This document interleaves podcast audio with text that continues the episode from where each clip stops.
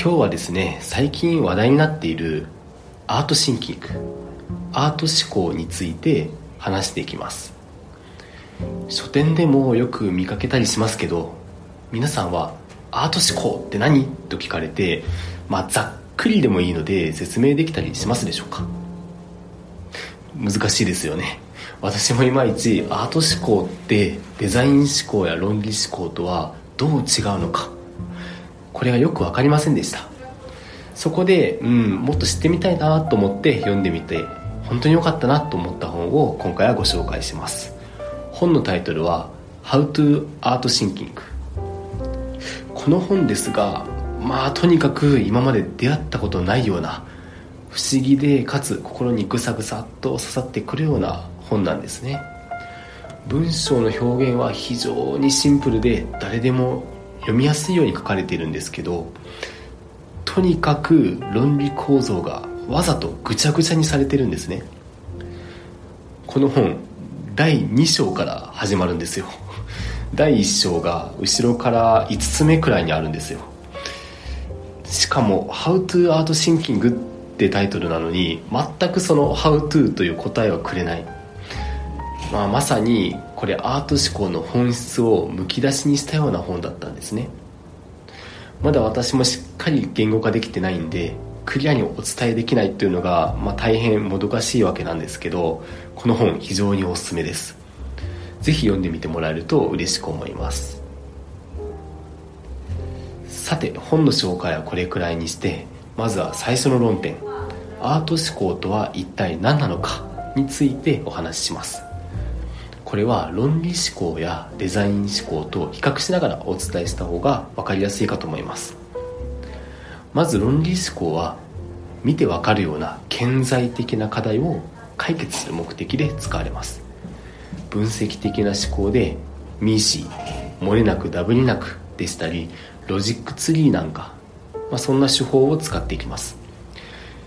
一方デザイン思考は見てわからない潜在的な問題の解決というものを目的にしています。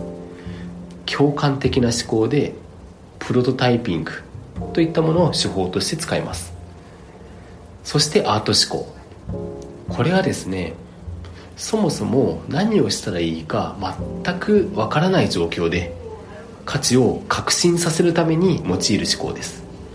とても衝動的な思考で自分起点でしたり触発といったキーワードが非常に特徴的なものです。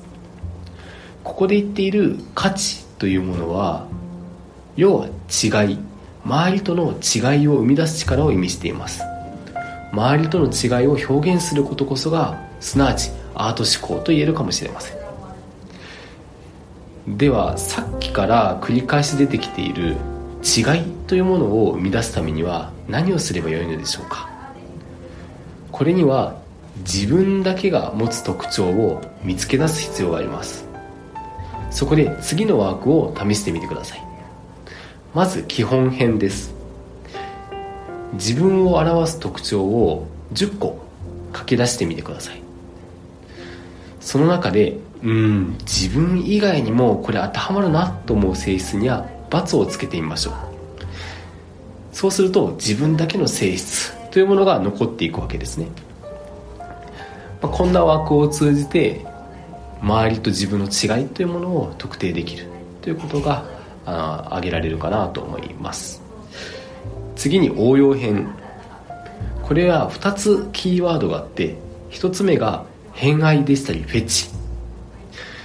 2つ目が違和感です。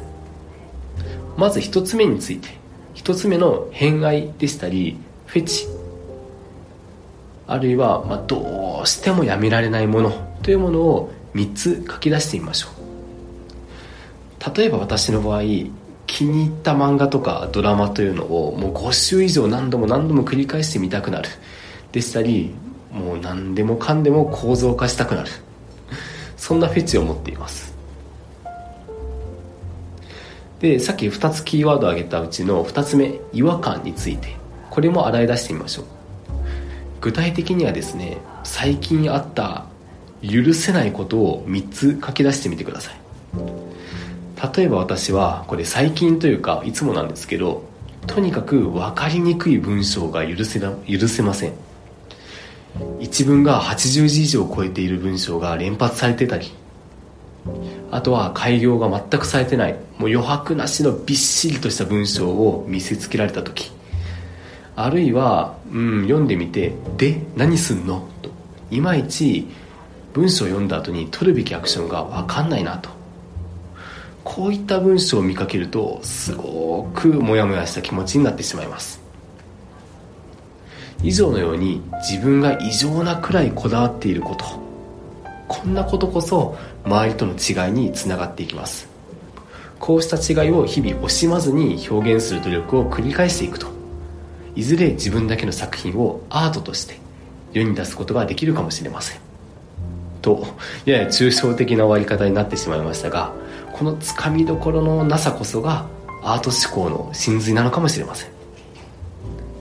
以上以上が本の紹介でした、まあ、この本はですね昨年私が読んでみて最も理解できなかったかつ最も皆さんにお勧めしたい本でもあります。ぜひ手に取って読んでみていただけるととても嬉しく思います。今日はここまでにします。